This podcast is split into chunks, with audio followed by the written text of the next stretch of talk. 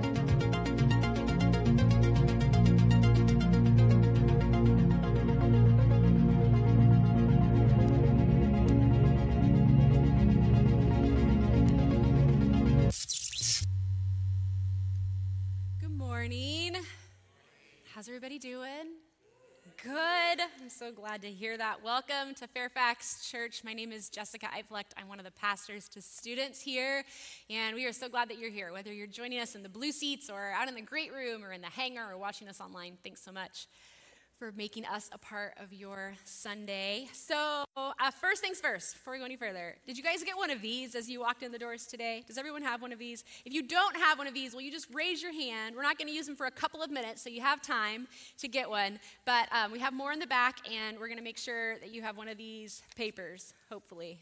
We're going to make sure. Looks like we've got several that we need, um, several folks that need them. I can't tell. Hey, Michelle, will you see if anybody is uh, out there that maybe has some extras that can pass them out for me? Yeah, there we go. Thank you. Uh, so they're coming around there. So hold your hands up. You just need one of these. Also, if you have a pen, um, you're going to want a pen for this little thing we're going to do, or a pencil or something to write with. Uh, if you don't have one, like it's not critical, but um, you might want one. So yeah, hold your hand up, uh, and and they're coming around with some, and um, and we're going to do that in a minute. So. I don't know about you, but I'm real glad it's August 21st. Uh, not just not because my kids are going back to school tomorrow. My kids are not going back to school tomorrow. Um, Ella doesn't start back to preschool for a couple of weeks. But um, it is August 21st. Uh, back to school is tomorrow, which means that my nanny, who has been in Jordan visiting her family since June 6th, is officially back in the country, and uh, and so she will be back to work on Tuesday, which is like let the church say amen. Like Oh my goodness. Uh, so um, we're so glad that she was able to go, and uh, absolutely she went with like our yes, go, be there all summer long. It's a big deal for her.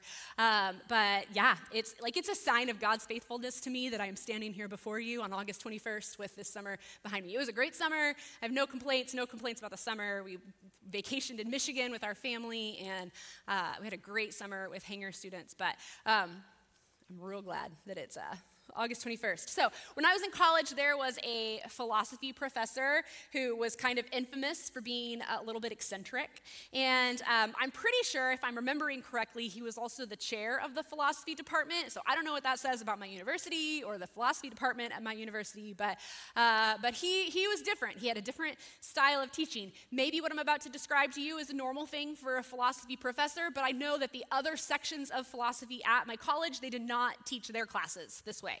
So there was always a wait list, though, to get into his class because uh, there, there was, it was a really popular class to take, even though it was different. It was, it was always really popular. And so somehow I got into it the second semester of my Philosophy 101. I got into Philosophy 101 the second semester of my freshman year. And um, one of the reasons that he had the reputation that he had was because the way that he would teach the class was uh, primarily by throwing out these, these questions that were impossible for anyone to answer fully, right? And then he would he would throw the question out there and then encourage the class to kind of debate the question, to just like to like you know fight basically, to like to like debate the answer to the question. Um, and so, for example, the first question that he would start with at the beginning of each semester was, "How do you know your mama loves you?"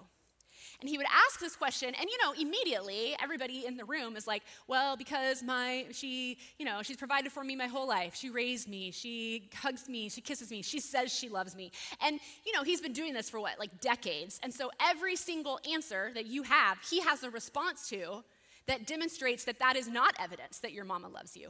Maybe she tells you, maybe when she tells you she loves you, she's lying.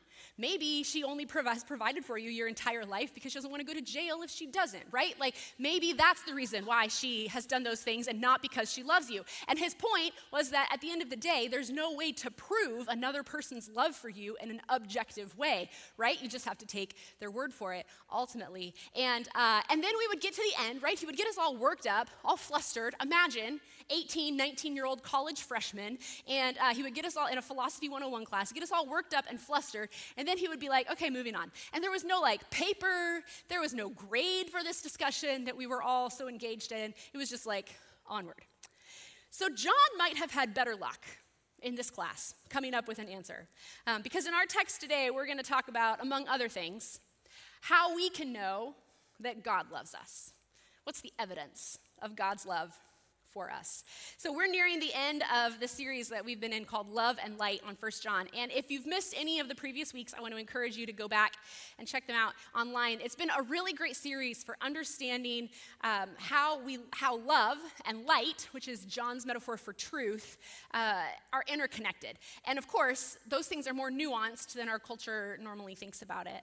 And so in it, John is asking us to consider more or less what is shaping our lives. And as a refresher, First John was written by the Apostle John, who, uh, who also wrote the Gospel of John. And First John was likely written between 85 and 95 AD, probably from Ephesus, and about a decade after the Gospel of John was written. John is alarmed by the increasing threat of false teachers who are uh, teaching things about who Jesus is that just are not true. And the divisions that this is sowing within the churches is so disheartening to John. Uh, he's now an elderly man, likely one of the last of those who knew Jesus. And, and so he's encouraging the followers of Jesus to love others the way that God loves them. So the letter is reinforcing some key beliefs, some key doctrine that is starting to take shape in this early church because John recognizes that behavior flows out of belief. And he wants to impact their behavior, so he's trying to reinforce their beliefs. Uh, and so he is, um, so he's trying to change their behavior. He wants them to see how the, he wants to see the behavior change, but he also wants them to be clear on what it is they believe so that they can uh, appropriately address the false teachings that they're encountering. Now, John reminds these churches that belief and behavior and their interconnectedness is reflected in the very character of God. That God is both light, truth, and love. That light exposes the darkness, that it brings truth to bear on things that are being said that are not true. Love is the product of truth. Truth without love is not really true. And love without truth is not really love. And so, what you believe should impact how you behave. Knowing and believing the truth should impact how you love. So, over the last six weeks, we've been looking at the interconnectedness of love and light through the lens of what's shaping us as a people, what's forming us, what's influencing our decision making, what's guiding our relationships. And we've talked about why the world should not be what's shaping us and about how to deal with the lies that try to shape us. And we've talked about what should shape us the truth about who we are and who God is and love. Which brings us to our text for today. It's 1 John 4, 7 through 21, which is what's written on uh, your paper here. And here's what I would like for you to do get that handout out, and hopefully you have a pen or pencil or something to write with. And, um, and we're going to read the passage. And every time we come to the word love, I want you to say it with me out loud with conviction, okay? With enthusiasm. It's 11:15. You guys have been up for a while, hopefully. You're awake, so I want like I want to hear it, okay? So um, so we're gonna say those just when I get to love, you're gonna say it with me. And um, and if you have a pen or something you can write with, then um, circle it on uh, on your paper. If you're watching online, I think I forgot to say this earlier, but the host should have a link so that you can go to a PDF to pull up the handout if you're watching online. And I'm expecting you to do it also. This is uh, the honor system, but also you know technology and cameras all know. I'll know if you don't do it if you're sitting at home. So, um, so we're going to read this together. Um, all right. 1 John 4, 7 through 21. Dear friends, let us. Good job. I like your start. Uh, for, let's, Larry, let us love one another, for comes from God. Everyone who has been born of God and knows God. Whoever does not, does not know God because God is this is how God showed his among us. He sent his one and only Son into the world that we might live through him. This is not that we, but that he, us, and sent his Son as an atoning sacrifice for our sins. Dear friends, since God so us, we also ought to one another. No one has ever seen God, but if we one another, God lives in us, and his is made complete in us. This is how we know that we live in him and he in us. He has given us of his spirit. And we have seen and testify that the Father has sent his Son to be the Savior of the world. If anyone acknowledges that Jesus is the Son of God, God lives in them and they in God. And so we know and rely on the God has for us. God is whoever lives in lives in God and God in them. This is how is made complete among us so that we will have confidence on the day of judgment. In this world, we are like Jesus. There is no fear in, but perfect drives out fear because fear has to do with punishment. Sorry. I don't know. I don't know. Uh, the one who fears is not made perfect in.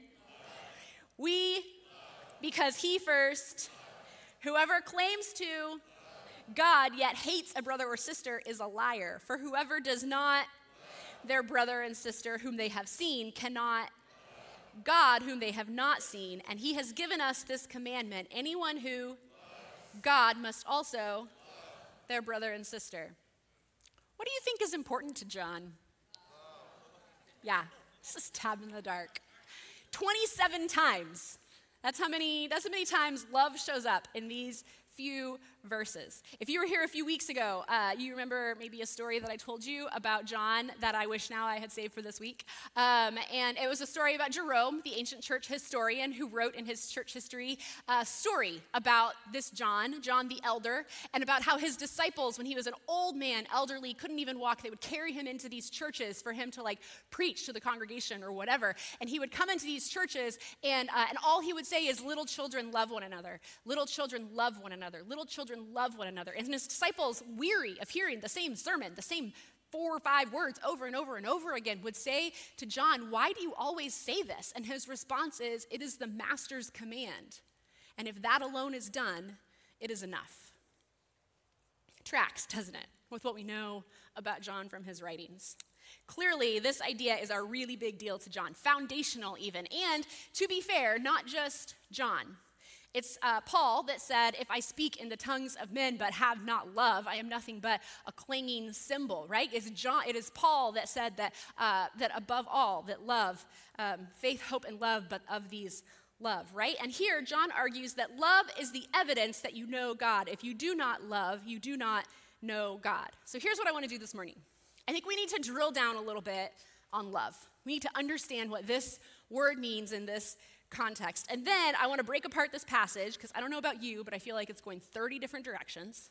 And, uh, and then we're going to wrap up by talking a little bit about how this might be the real answer for all of our problems in the world, in our lives. Hyperbole, maybe, maybe not. Okay? Um, so, uh, you maybe know this already, but there's lots of Greek words for the word love, for our one English word, love. And that's not super surprising, right? Because when I say I love popcorn, I clearly don't mean the same thing as when I say I love my children, right? And so in English, we have the one word, but in Greek, we have a number of different words. John's love of choice, the word that he likes to use pretty much exclusively in both the gospel and in his letters, is the word agape.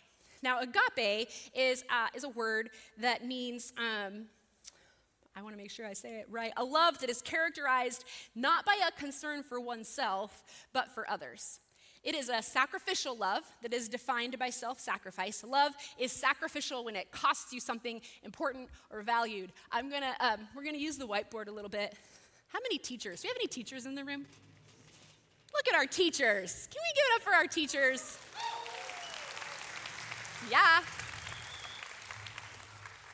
back to school tomorrow. I know you've been back in your classrooms for weeks getting ready, but um, yeah. So, uh, so we're gonna. Everybody else, all the kids have to go back to school tomorrow. So I felt like we needed to use our brains a little bit as well. Seems only fair to me. So, um, so. Uh, so, love is sacrificial when it costs you something important and, uh, and valued. And that can be um, something that is like a life and limb of value and importance. And when that is the case, when it's something that is like you're sacrificing your life and limb, say something like a kidney donation.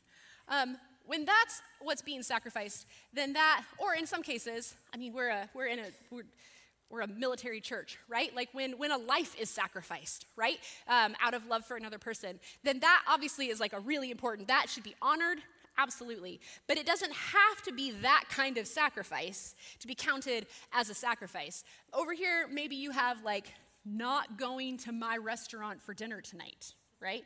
Like, we'll go to your place again for the 400th time. Uh, not going to my So that's also a sacrifice. I mean, depending on you and your, I don't know, I don't know what's, a, what's like a small sacrifice for you, but it's like a continuum, right, of how important or how valuable something is for you that determines whether or not it is a sacrifice for you in a relationship. And I think it's also true that, like, this one, like the things that you would put over here on this side of your continuum, when you do them like a hundred times over, they kind of add up to maybe a bigger sacrifice, right? So even small sacrifices can build up over time. So, uh, so, yeah, it doesn't have to be a kidney donation level sacrifice. Let me say also that we have had at least two that I'm aware of um, organ donations just among people in our church to other people in our church. And both of the instances uh, that I'm aware of in my 14 years here have been between people who did not know each other when they promised to give each other an organ from their own bodies, right? So, sacrifice does not require that there be a relationship in order for the sacrifice to be made. It's not sacrificial love because you know somebody. It's anything that costs you something, right? Anytime you go where you'd rather not go or, uh, or do what you'd rather not do, it's sacrifice. So, if you're having trouble though with this sacrifice language, and I understand that because I, I was having a little trouble with the sacrifice language, I spent a really long time with a friend this week going back and forth about when does it count as sacrifice and when does it not? Like, when, like, how do I feel confident that I'm loving in a sacrificial way? Like, what if the thing that has been, has been done doesn't, didn't feel like a sacrifice to me when I did it, but it felt sacrificial to you when you received it. Like, does that count as sacrificial love? I don't know. Or, uh, or what if it's something that was just really easy for me? Like, it just wasn't a big deal. Um, and does it have to be like sacrificial? Yeah, anyway, that just it was something that I was kind of struggling with. Um, maybe try then thinking about agape love as not only sacrificial, that's certainly a component of it, but maybe try thinking about it in terms of incarnate love. Love that's living, love that's walking around, love that's doing. Um, love that's made flesh. After all, we're talking over and over in this letter about abiding in God, about being with God, and about God being with us. And so there is an incarnate nature to the kind of love that's being expressed in this letter. Jesus is the incarnate God, God made flesh, who lived and walked among us. In the message translation of the first part of the Gospel of John, uh, John says that Jesus moved into the neighborhood when he became, when he took on flesh and, and came to walk among us. The way that the message translates that is that Jesus moved into the neighborhood. And so maybe think of incarnate love as being something that is uh, evidence of God's love for us, um, where we are living with one another. We live our lives beside one another, that your joy is my joy, that your sorrow is my sorrow. And sacrifice might be a part of that kind of love. You likely make sacrifices for incarnate love all the time, but sometimes it doesn't necessarily feel like sacrifice. I would, I would say that you can't have incarnate love for another person without a relationship. So, whereas with sacrificial love, you don't have to have a relationship to be loving someone sacrificially, you can't be living life with another person, sharing their joys and sorrows without a relationship between you and the other person. So, uh, so I think that's a significant difference between them. But I also think that there's like a fluidity back and forth. In a marriage, you are living life with another person, and you are also daily sacrificing for that other person. Or if you're not, then I have a marriage tip for you today. You should be sacrificing daily for that other person, right? The same thing in, our, in your parenting. If you have children that are living in your home, you are likely sacrificing daily for them in, as you live alongside of them. And so agape love is this combination of all of these things all rolled together, sometimes more one, sometimes more the other, but all of these ideas kind of poured into one. So, this is the love that John is talking about sacrificial love, incarnate love. So, given that, what is John trying to tell us about this kind of love in this passage? Did any of you have English teachers who really liked to diagram sentences, like in high school? Oh gosh, there are some groans. I'm sorry. Um, are any of you English teachers who teach sentence diagramming to your high school students? Anybody? We had a few at 9:30. Don't see any hands. Okay, I had a ninth and 12th grade teacher, Mrs. Stockton. She was my English teacher in ninth and 12th grade because we read uh, Greek literature in ninth and 12th grade at my high school, and she was obsessed with Homer. Um, so she taught both. So anyway, so she, and she loved diagramming sentences. We spent a lot of time in both ninth and 12th grade doing that.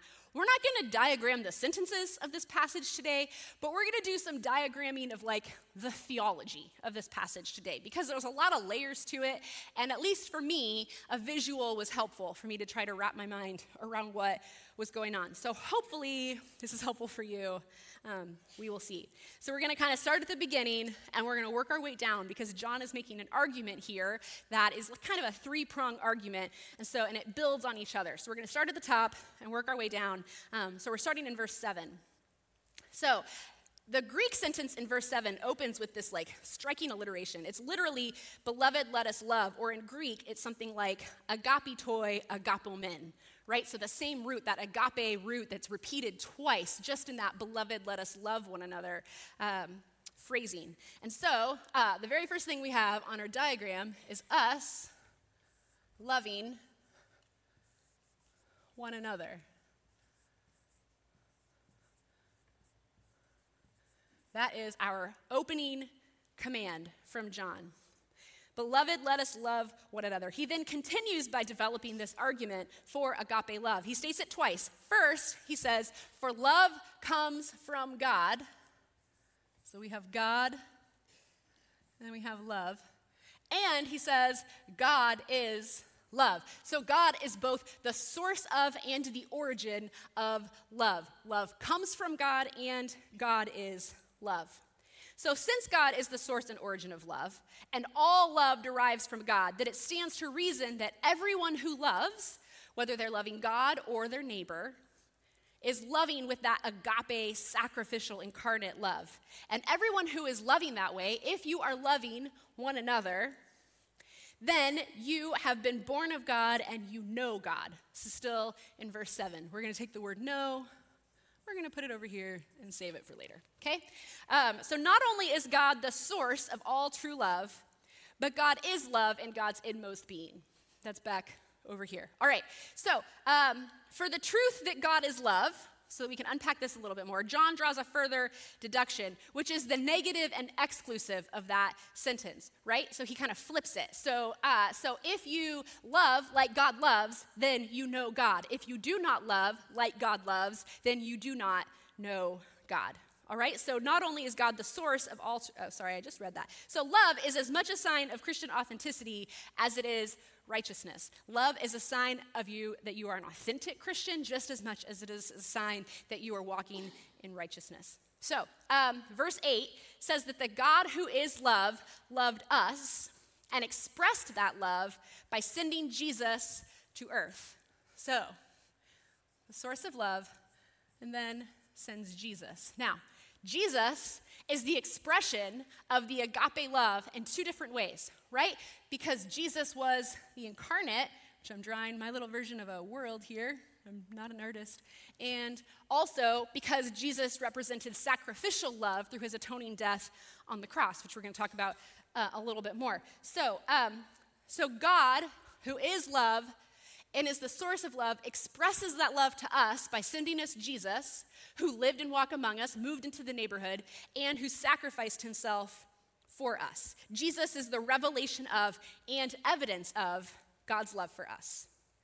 Verse 11, we read that the manifestation of God's love as Jesus not only assures us of God's love for us, but lays upon us the obligation to love one another. So, no one who has experienced the incarnate and sacrificial love of Jesus can walk away from that experience being selfish or isolated. And so, uh, when you have experienced it, then not only do you walk away different, but the implication is then that your love should resemble God's love. Since God loved us, so we also ought, in both our witness and self sacrifice, to love one another. So, God loves us, and therefore we love one another with the same love that God has for us. Okay, are you with me so far? Great. Um, okay, so God's love is not only seen in the person and work of Jesus Christ, however, for God, who is love, still loves, right? So if Jesus is like the historical example of God's love, God sent Jesus. That was the example of God's love through the incarnation and the sacrifice. But God didn't stop loving once Jesus had died and been resurrected and all that. God continues to love. And so there is now a new manifestation of God's love in the world, and that my friends, is us. So uh, today, God's love is seen in and through our love. And so, John's next argument for this reciprocal love is based on God's present and continuous activity of love. The thing is that we can't see God physically, you know, in person. But we just said that Jesus is the manifestation of God and God's love here on earth. Now, John goes on to say that if we love each other, then God lives in us and God's love is made complete in us. Okay, stay with me. If we love one another, if we, us, if we love one another, then if, oh, hang on, I'm gonna, yeah, no, I am.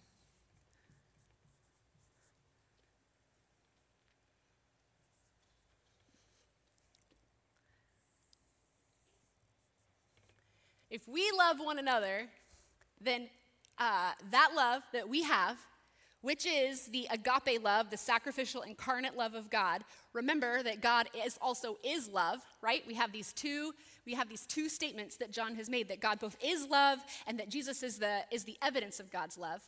So, if we love one another, then God, who is love, a little bit of math thrown in here with everything with our equals sign, God then is in us.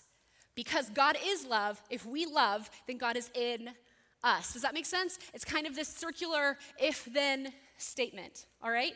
So if we love, uh, then God is in us. That is the unseen God who once was revealed in Jesus, is now revealed in God's people if and when they love one another. Now we're at verse 13. The only way all this is possible is because of the Spirit.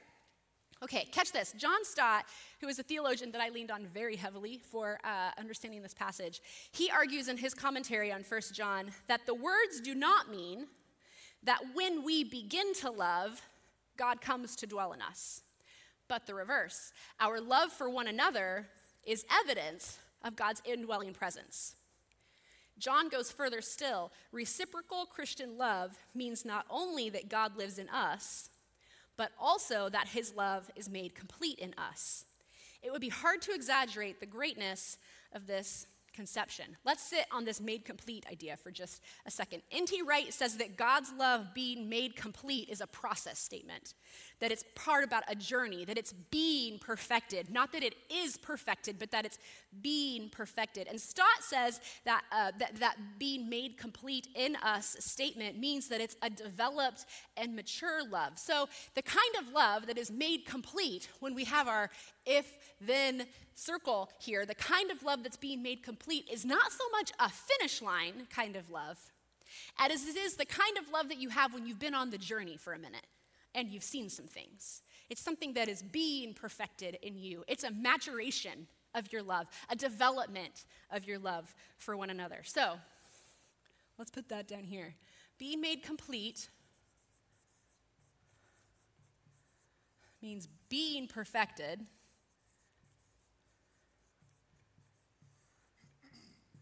and it means mature,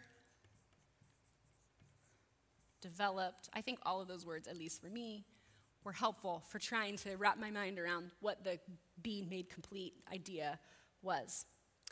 Now we're in verse 13. So, God living in us has been said a lot in this text. But here in verse 13, we see a shift. Now it's reciprocal. We live in God, and God lives in us. Now, each time this reciprocal indwelling is stated going forward, there's going to be some evidence or test attached to it. So, in this first instance, the evidence or the test, the evidence that God lives in us and we live in God is, the, is that God has given us the Spirit. So, uh, so now we have this other evidence of God's love that is the Spirit.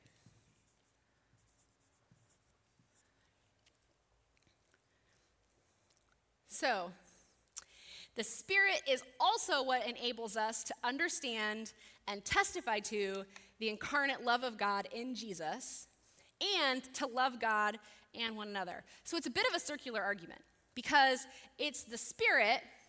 We know that we live in God and that God lives in us because of the Spirit, because God has given us the Spirit. And we know that we have the Spirit because we have acknowledged Jesus to be the Savior of the world. Let me say that again. We know that we live in God and God in us, that like two way street of indwelling, because God has given us the Spirit. The Spirit is what allows us to know that. And we know that we have the Spirit because we have acknowledged Jesus to be the Savior of the world. So the Spirit is both the evidence that God is in us, and it is the Spirit that makes it possible for us to know who God is through Jesus. Again, John Stott says belief and love are not the conditions of the indwelling, but the tests and evidences of it. Belief and love are not the conditions of the indwelling, however, but the tests and evidences of it. So, belief and love, you don't have to have belief and love. The completion doesn't have to happen first for God to be in you and for you to be in God. Instead, the completion that God is in you, belief and love, those are the evidence that God is in you and that you are in God. It's by this that we know that we live in Him, in verse 15. So, let's come back to our little note here about knowing. It is one thing to know and believe. That is important. That's a piece of the puzzle.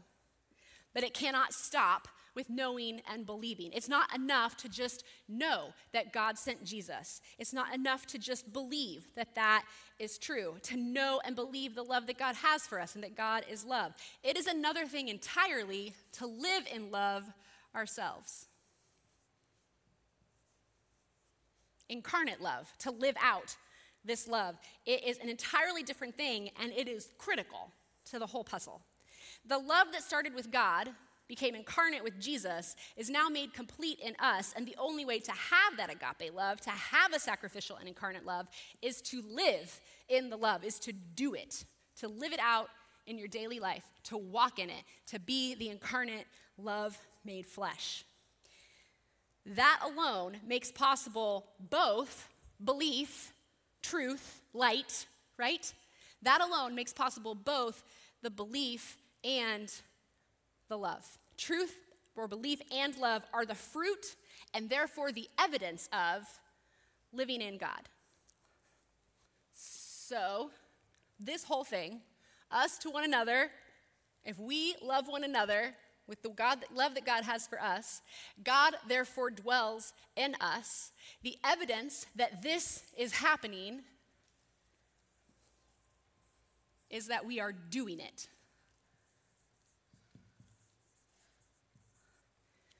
The evidence that the, that the circular indwelling thing up here is happening is that we don't just know, we don't just believe, we do. Okay, so now we've got what feels like to me an out of nowhere reference to Judgment Day. Don't let this throw you, okay? Um, John is saying that our confidence is a sign that our love has been made complete, okay? That we are like Jesus, not because we're doing it all the right way or living without sin, but because we are like Jesus in our standing with God. If we are doing these things, if we are loving one another with the love that God has for us, this agape love, then we are loving the same way that Jesus is loving, and therefore our standing before God is the same, right? If all of this is happening, then we have the same standing before God that Jesus does, and that's the reason we don't have to fear anything on Judgment Day. The reverse is also true, as John states here. If you are not loving one another with the love that God has for us, then you do have something to fear on Judgment Day, right? And so, uh, so if you've got if this, then that, all of that, this is the evidence, and if all of that is true, then you have confidence in Jesus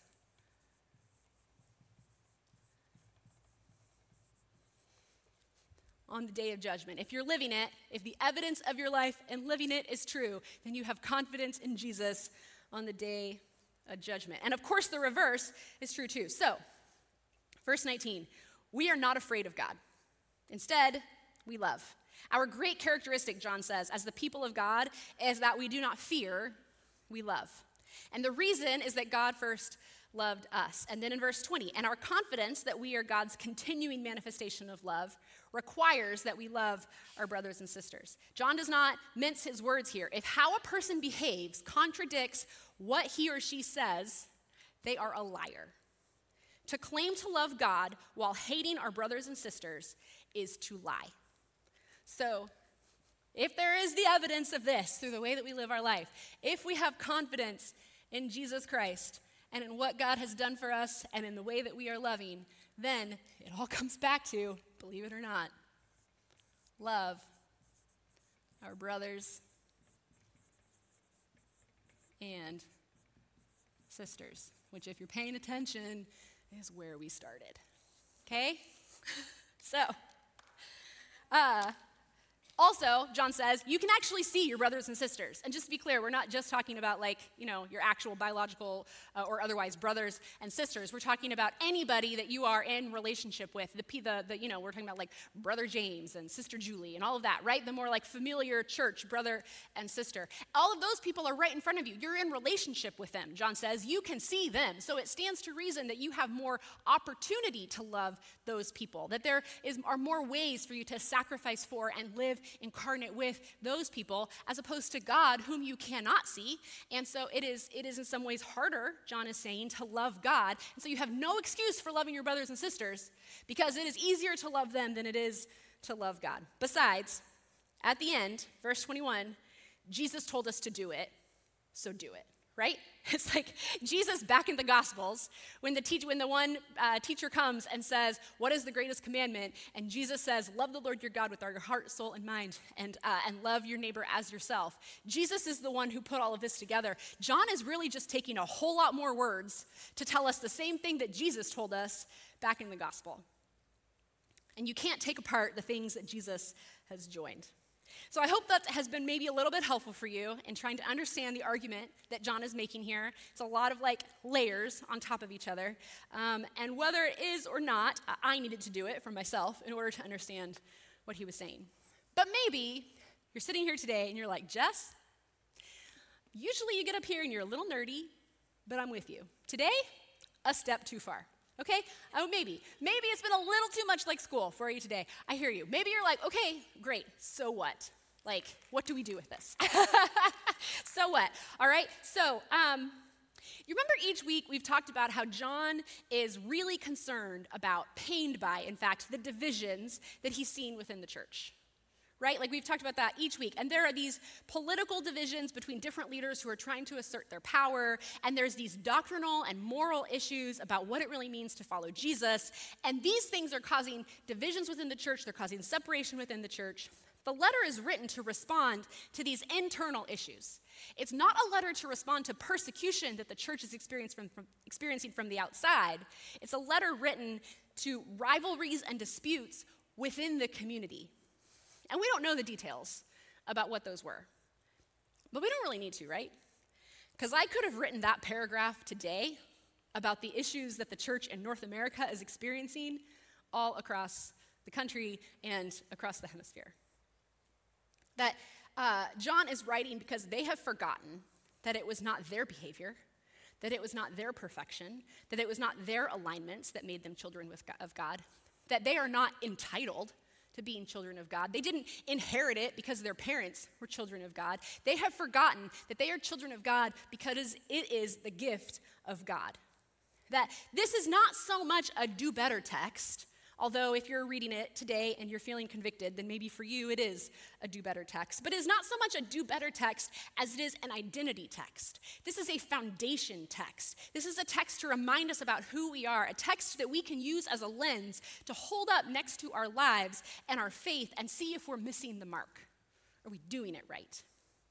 What John is saying here is both groundbreaking and not, right? Because Jesus said it a long time ago. He's just you know, if you use, if you don't use, you don't use 10 words when you could have used one, you're just not trying hard enough, or whatever the saying is, right? Um, this isn't new, but it's hard, and it's easily forgotten. But it's foundational. And when we're missing the mark, it is imperative that we come back to our foundations. It's kind of like uh, whatever sport, name your sport. Um, my understanding is that pretty much in every sport, as well as any discipline really that you take seriously, that there is an ongoing practice of going back to the basics, okay? So, like a basketball player is never too good of a basketball player to not practice dribbling and free throws, right?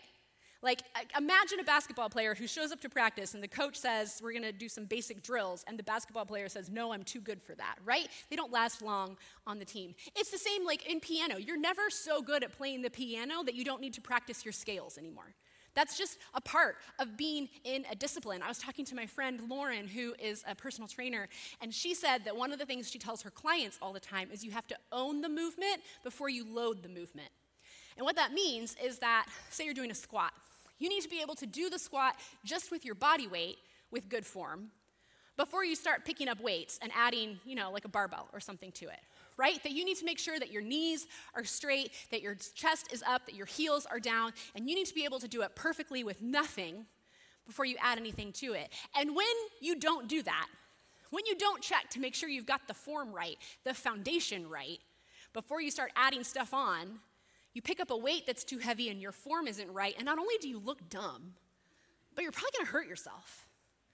And in the church, when we forget to make sure that we are being the church to one another, that we, when we are loving one another with the love that we're supposed to have, when we forget to come back to those foundations, then we don't just hurt ourselves, we hurt one another. Other people get hurt in that process. So we always come back to this. Show me a person who is walking with and or sacrificing for another with hate in their heart for that other person. I don't think you can. Maybe there's hate in their heart for someone else, but if that's true, then we probably need to go back to the foundations all over again. I asked um, the Hangar family to tell me some stories of the most sacrificial examples of love that they have ever experienced. And the answers that I got back were stories about um, heartbreaking choices that their mothers had made in order to give their children a better life, about military spouses whose sacrifices are less seen but no less real. About friends who are walking through their own grief and heartache and struggle and yet still manage to be with other people who are also struggling, about sitting beside sick beds and waiting in hospital rooms, about drawing near when it seems like everyone else is pulling away. So we always come back to this, to our foundations, to how we love. Because God is love. And so we love one another. Practice this work on this. We'll never master this. We'll never be beyond this in our faith. When we're off course in our life or our relationships, our marriages, our families, whatever it is, our church, we come back to this. How are we loving one another? Now, maybe I'm naive, but I honestly, legitimately believe that love is the answer to every single problem we have in the world. Incarnate love sacrificial love. We need more of it. We need more of it in healthy ways, absolutely. We need more of it in ways that honor and respect the healing work that God is doing in your heart sometimes. But every single person has a piece of this to own. To own this kind of love somewhere in the world, a place where we are called to be the manifestation of God's continuing love for the world for another person. So, how are we living with one another? How are we sharing joys and sorrows? How are we doing life together? How are we being incarnate? And how are we sacrificing for one another? How are we giving up something of value or importance to us, big or small, to put someone else's needs before our own? Little children, love one another. For if that alone is done, it is enough. Let me pray for you.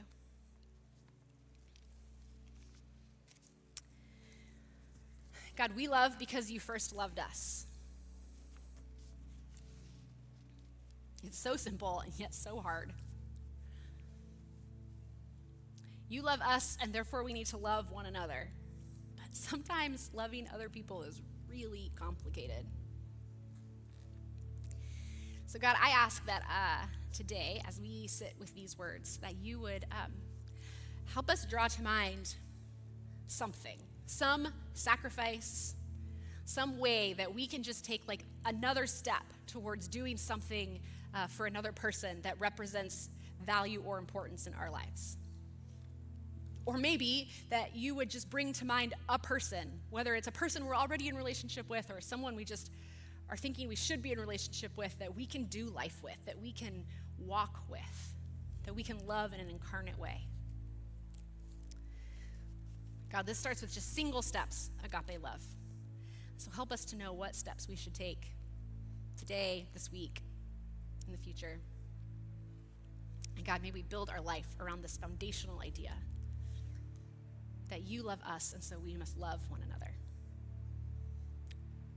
We do love you, Jesus. In your name we pray.